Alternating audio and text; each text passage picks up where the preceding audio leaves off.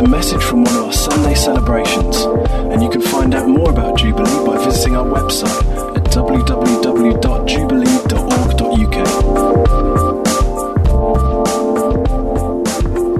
Well, it really is great to be here now at Quad, isn't it? I hope you're enjoying it here.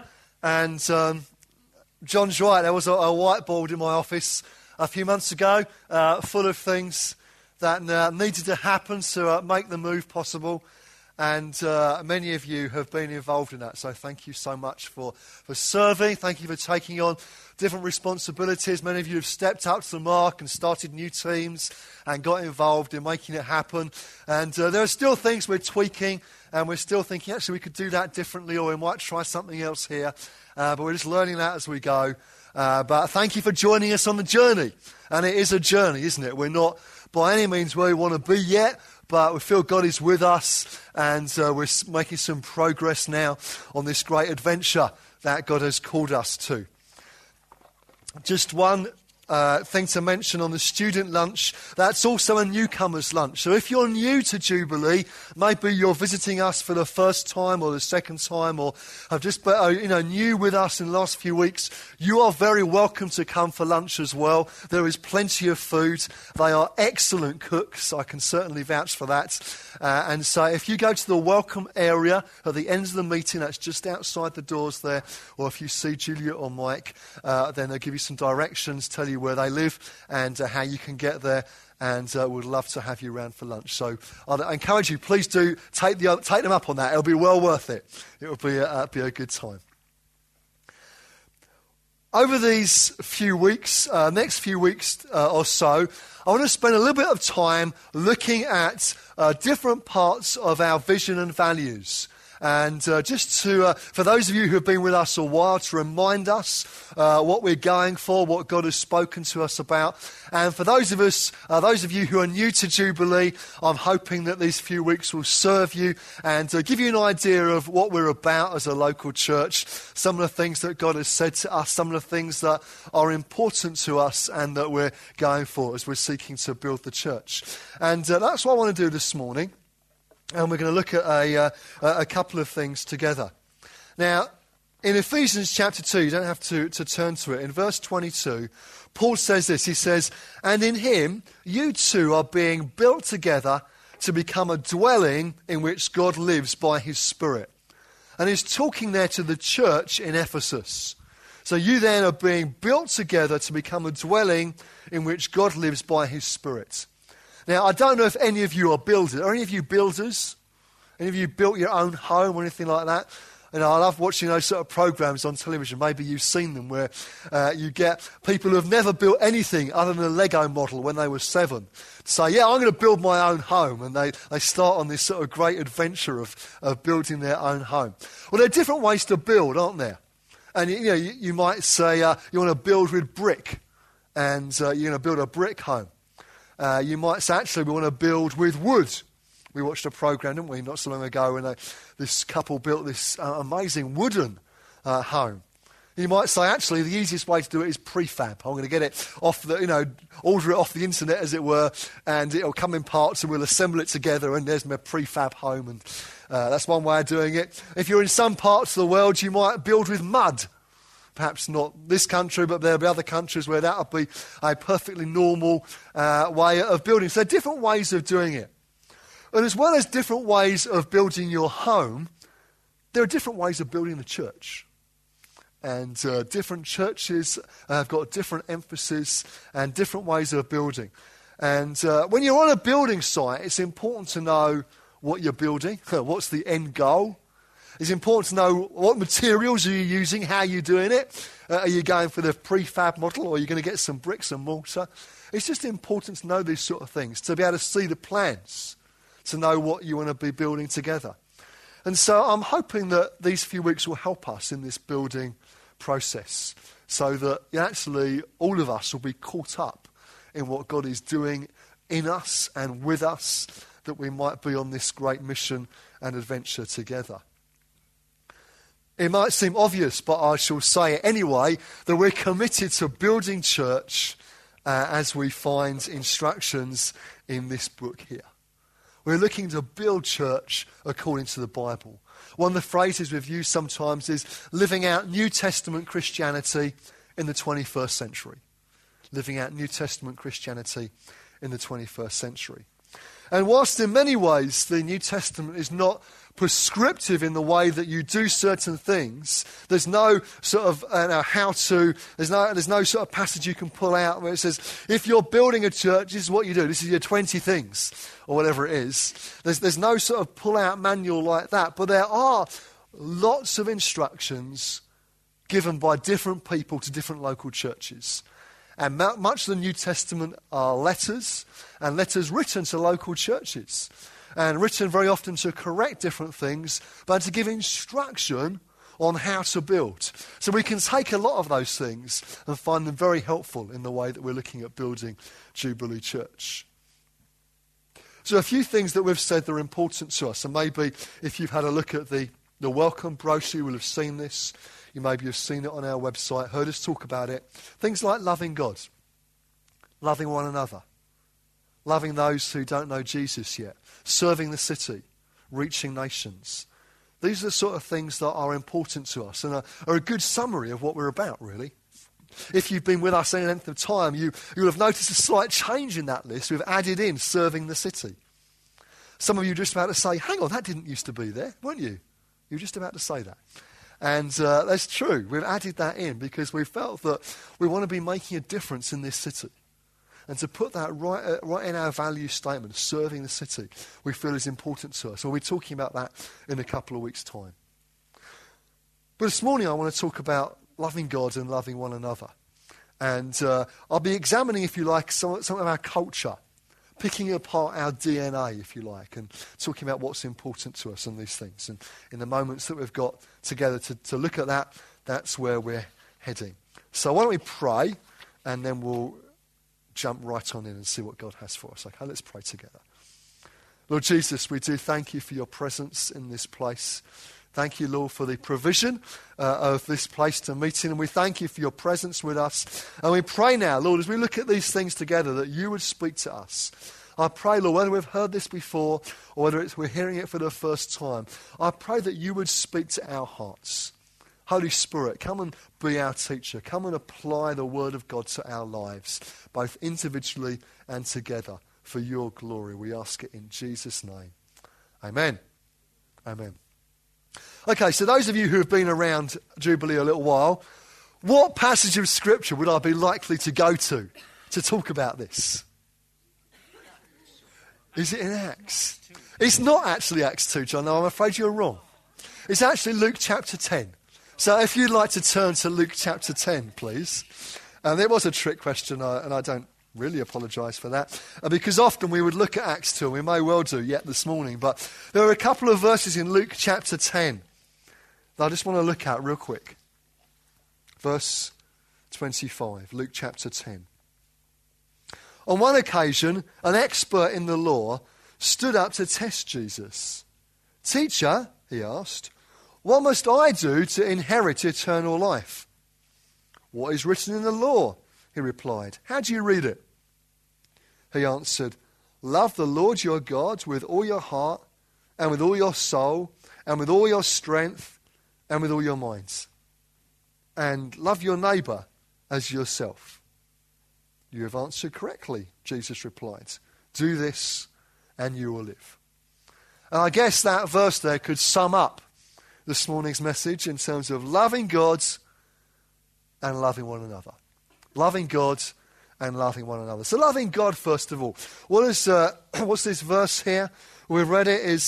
This guy replies to Jesus, quoting from the Old Testament, saying, well, it's loving the Lord your God with all your heart and with all your soul, with all your strength and with all your minds. Loving God. Well, loving God, what does it mean? Well, firstly, loving God means worshipping him. Loving God means worshipping him. Not worshipping anything else, but having God right up there, right at the very top of your list.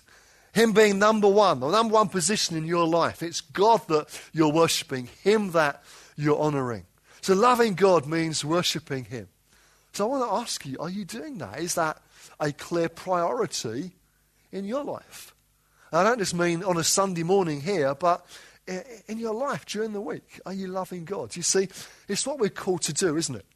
To enjoy God and glorify him forever, as sometimes it's put. It's an interesting phrase, isn't it? Enjoying God. Would you say that you enjoy God? I think it's a great question. Do you enjoy God? If I was to ask you, those of you who are married, do you enjoy your husband or wife? Do you enjoy being with them? Do you enjoy that relationship? Do you enjoy that marriage? I would hope that your answer would be yes.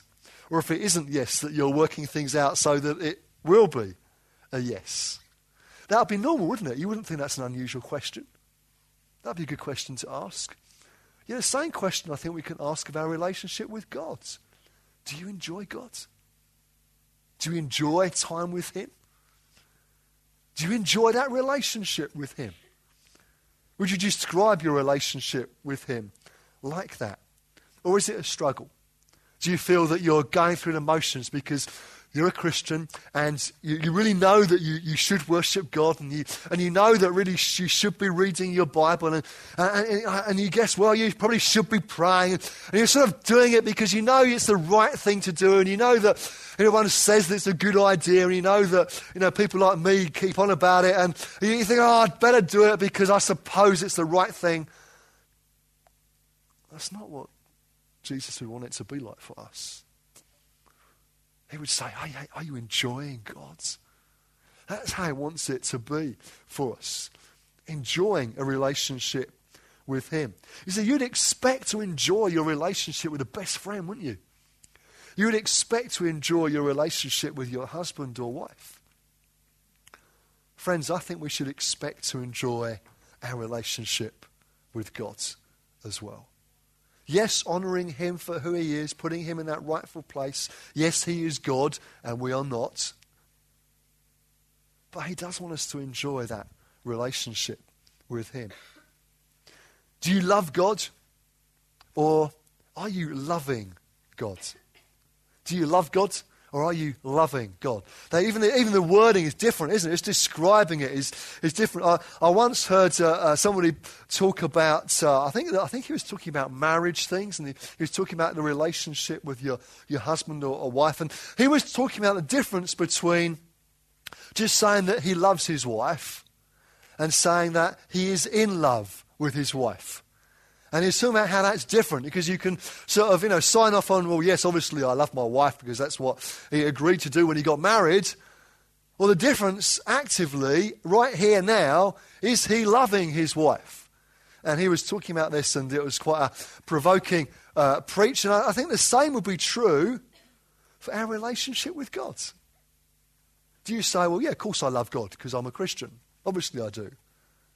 Or are you loving him? Are you in love with him? Are you following him? Are you worshipping him? Is he number one? Right now, I wonder how you would answer the question. So there is a difference. It's easy to say, yeah, of course I love God, but the question for us is, are we actually doing it right now?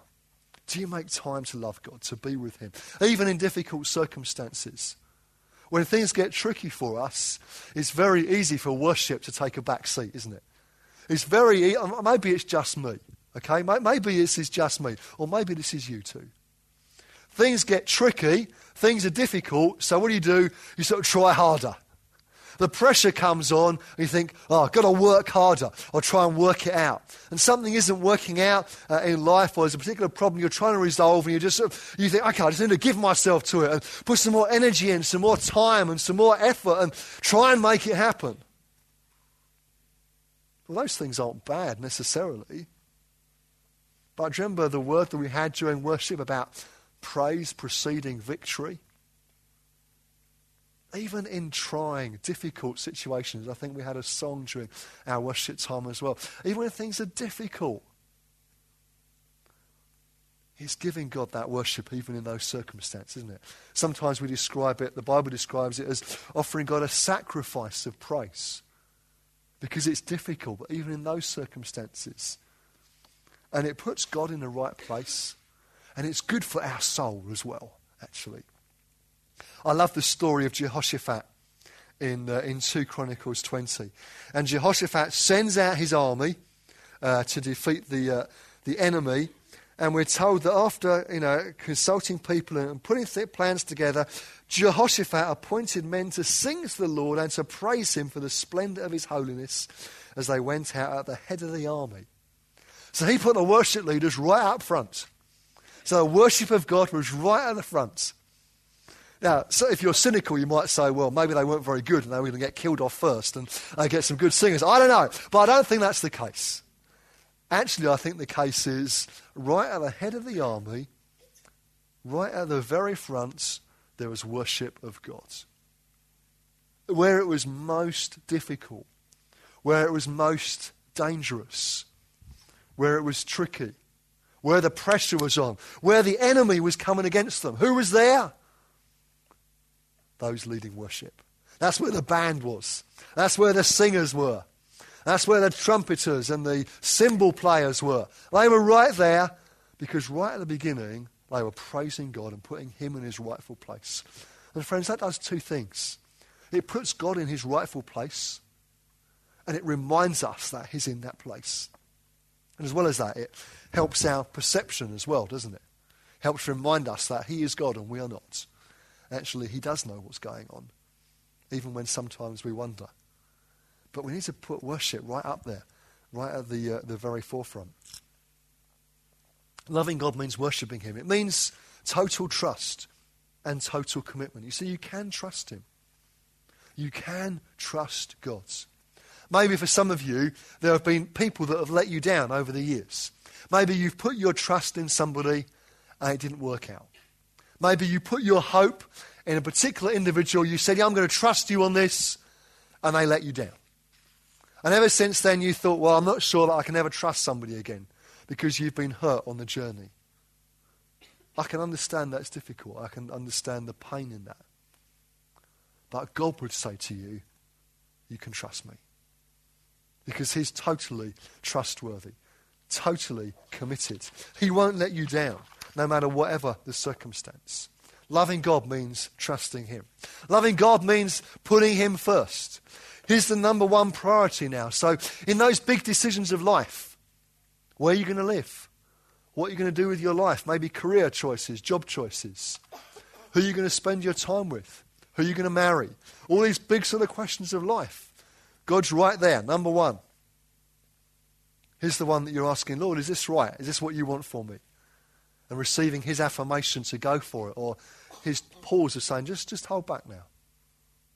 He's number one in our lives. Loving God means putting him first. And loving God as well means devotion. Acts chapter 2, for those of you who are worried that I'd forgotten about it.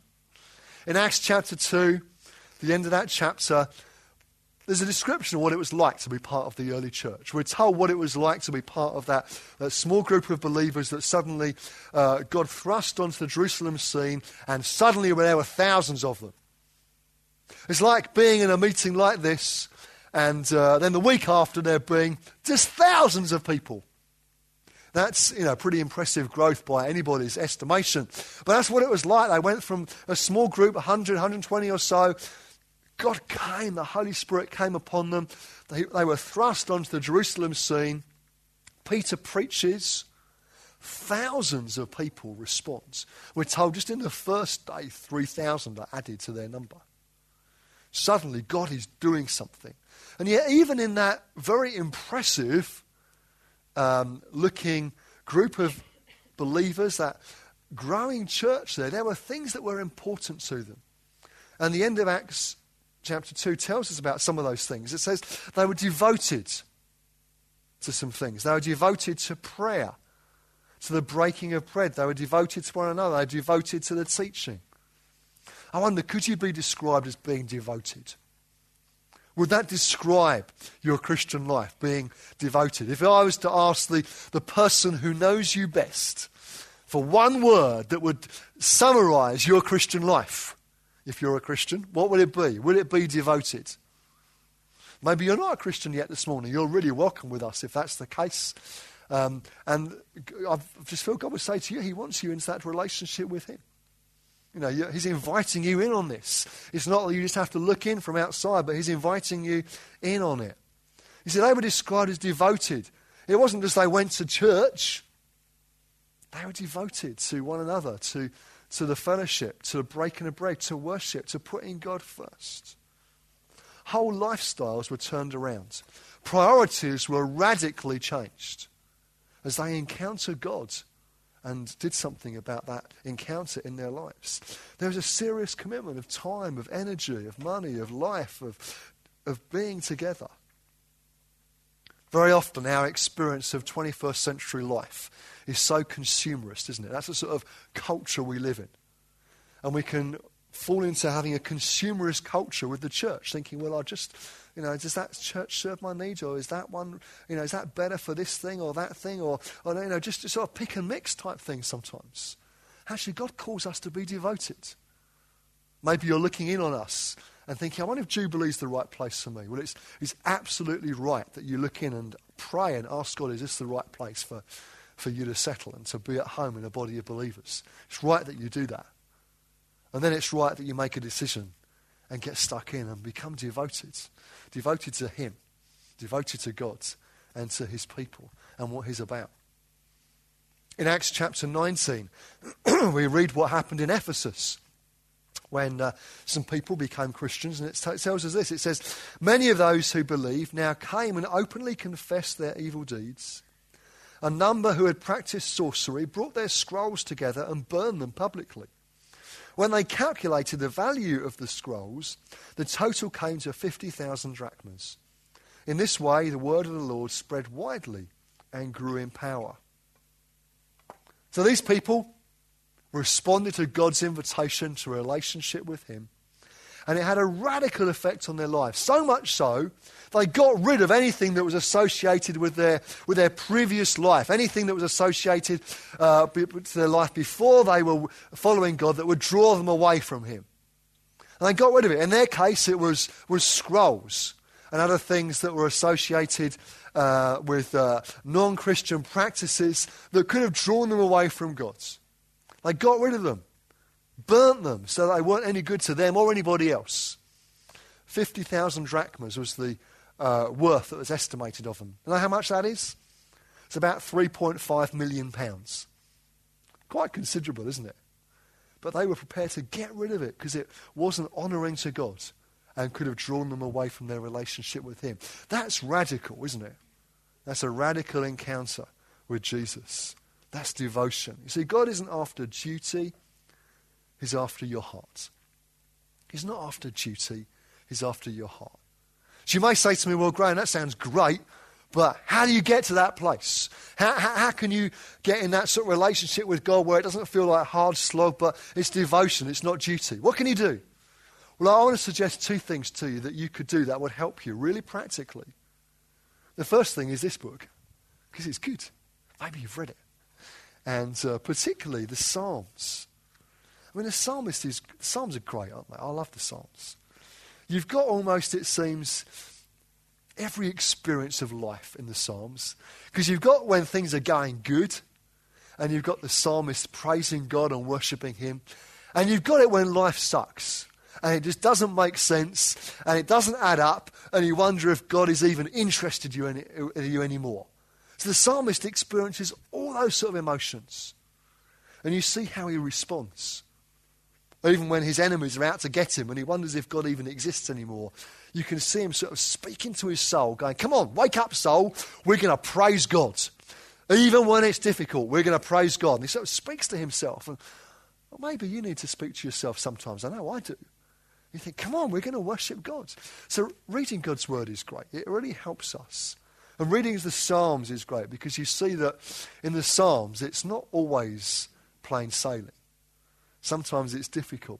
And you see how the psalmist responds to that. So reading the Bible, reading the Psalms helps us. I'd suggest reading theology would help us as well. Reading about God.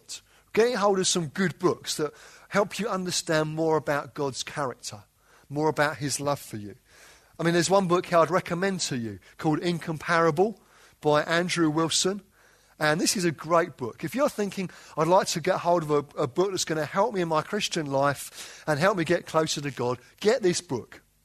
Okay, I recommend it highly to you. You can get it from Wesley Owen in the city centre. You get it online, I'm sure, as well. And what Andrew does in some really small, bite-sized chapters, maybe that's why I like it so much, because it's easy to dip into and dip out of. He talks about the different characteristics of God, the being of God, how God is incomparable, God is good, He is love, He's unchangeable, He's holy, He's faithful, He's true, and so on, and helps unpack some of those characteristics.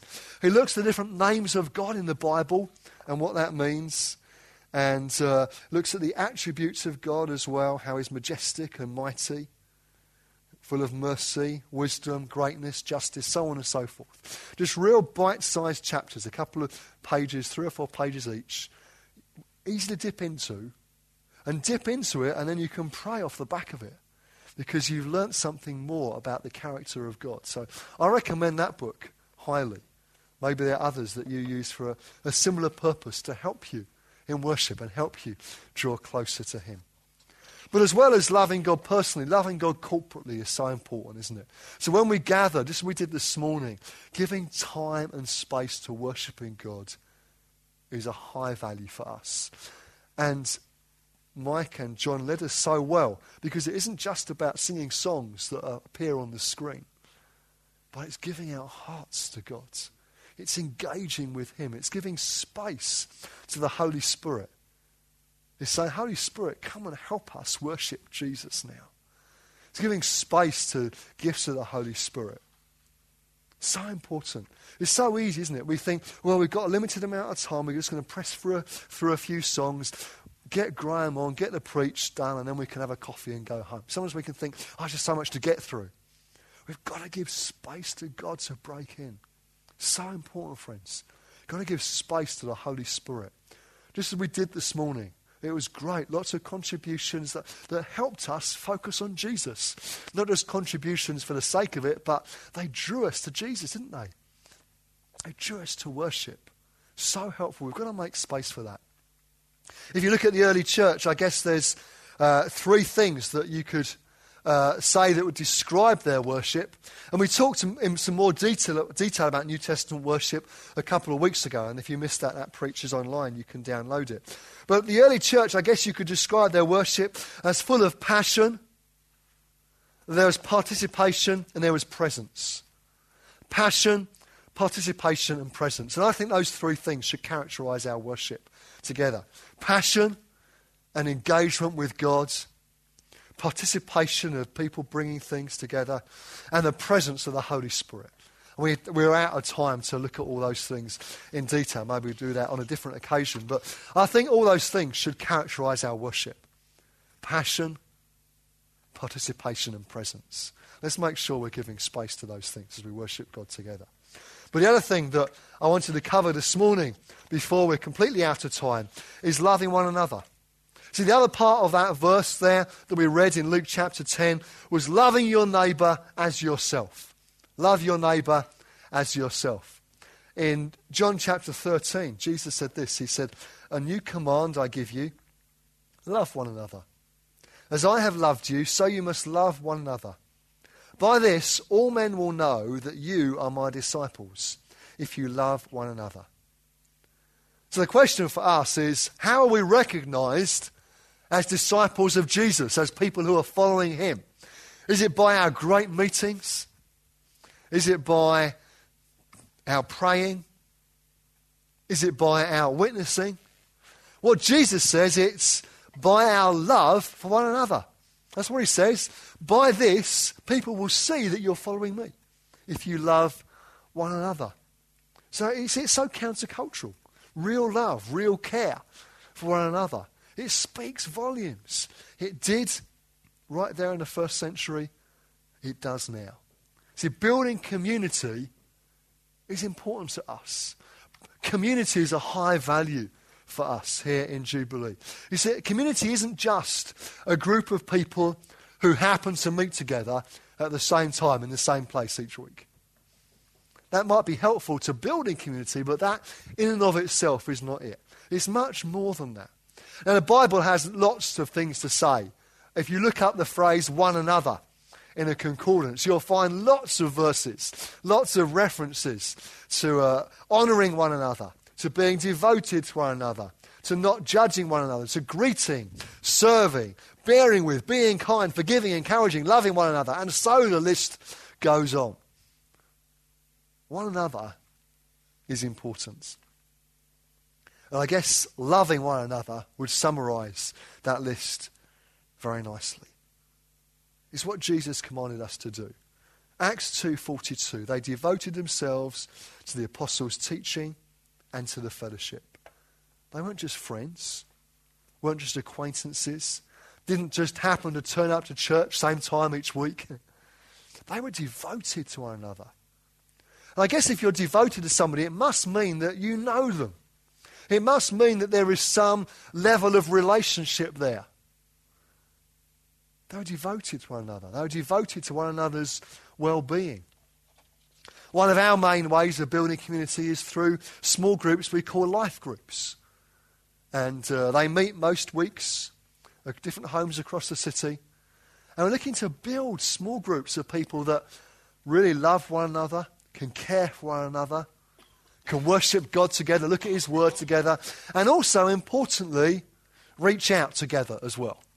So it isn't just a closed deal, but very much it's outward looking, saying, how can we serve our community? How can we love other people? How can we bring people in on this relationship with God? And if you're not in one of those small groups, if you're not in a life group yet, then please chat to anybody on the welcome team, and they'd love to tell you a bit more about our small groups and where the nearest one to you may be. As John said, they're not meeting this week as we gather together once a month for an evening of prayer and worship and ministry. But they would meet most weeks in different homes across the city. But for those of you who are in a small group, those of you who are in a life group, are you devoted to it? Are you devoted to the other people in your group? Are you loving one another? You see, the early church were committed to one another. There was a relationship of family there. They were joined together. They were on mission together. Paul tells the church in Rome that they belong to one another. And the same will be true for us. We belong to one another. Romans 12, verse 5. So in Christ, we who are many form one body, and each member belongs to all the others. So joining a church gives expression to these things. Without being part of a local church, it doesn't make any sense. Who are you joined to? Who can you serve? Who are you committed to? Where's your relationship of devotion with one another? It only makes sense in the context of the local church. Another part of being in the family is serving. And many of you are involved already in serving in the life of Jubilee. But you see, like in any family, we need to take responsibility for some things. Maybe you can look back at your upbringing. Maybe your parents got you to do stuff as you grew up. It might have been clearing the dinner table. Might have been doing the washing up. Might have been tidying your room. That was always a tricky one. Might have been some other things, but you had to take responsibility, even at a young age, for those sort of things in family life. Same is true in the church. We need to take responsibility for things and serve one another and serve others as they look into what God is doing here. See, loving one another is expressed in community. And it doesn't just happen, you have to build it. So even saying things like, Mike and Julia are hosting a newcomers' lunch today for students and for newcomers. It's great, it helps build community. One of the best ways, I think, of building community is with food. And look at what Jesus did. He ate with his disciples all the time. And when there wasn't enough to go around, he made sure there was some more. Food is a great icebreaker, isn't it? You think about what do you do with your friends? If you're going to spend an evening with them, maybe go out somewhere, what do you do? Probably you'll eat, or often you'll eat. Food is a great way of building community. And that's why we do that in life groups. We do that with students, with newcomers. We'll eat with anybody. Because actually over food, you can just chat and get to know one another, build relationships, and it helps us in building community.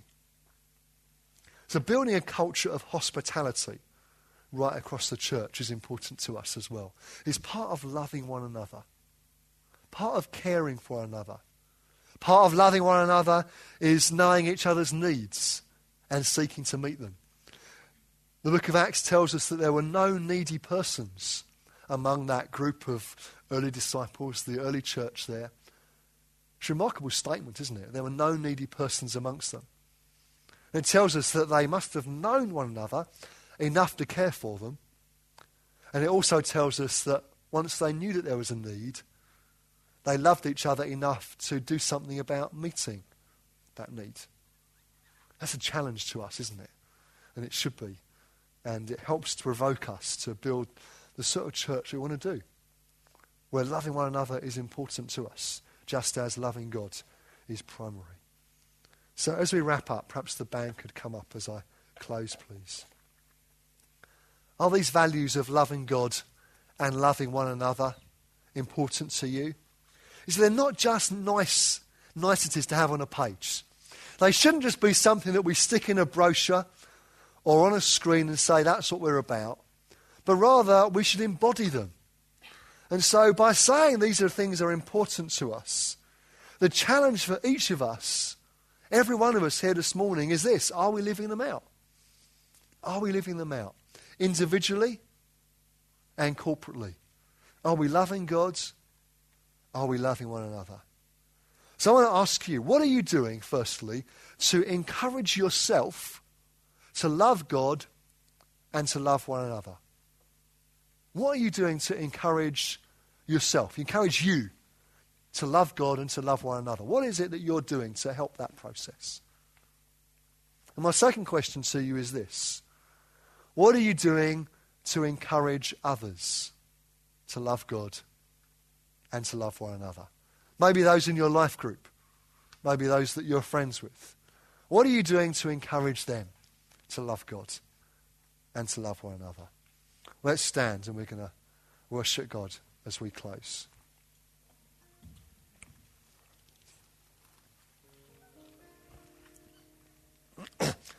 Let's pray.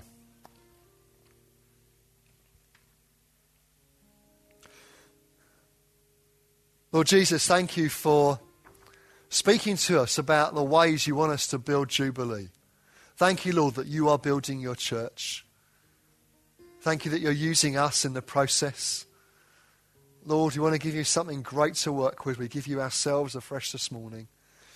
And Lord, we pray that you'd help us with these things. Help us to love you, to be in love with you. Help us to love one another. Help us to build community. Lord Jesus, help this to be a place where there are no needy persons amongst us. Help us, Lord, to build those sort of relationships where we know one another that well, and then we seek to act upon the needs that we find. Lord, that you might be glorified. You might be exalted. That many may look in and say, wow, I really love one another here.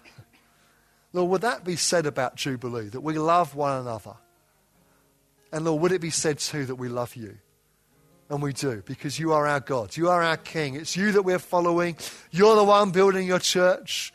Lord, help us to stay on mission. Help us to stay true to what you've spoken to us about.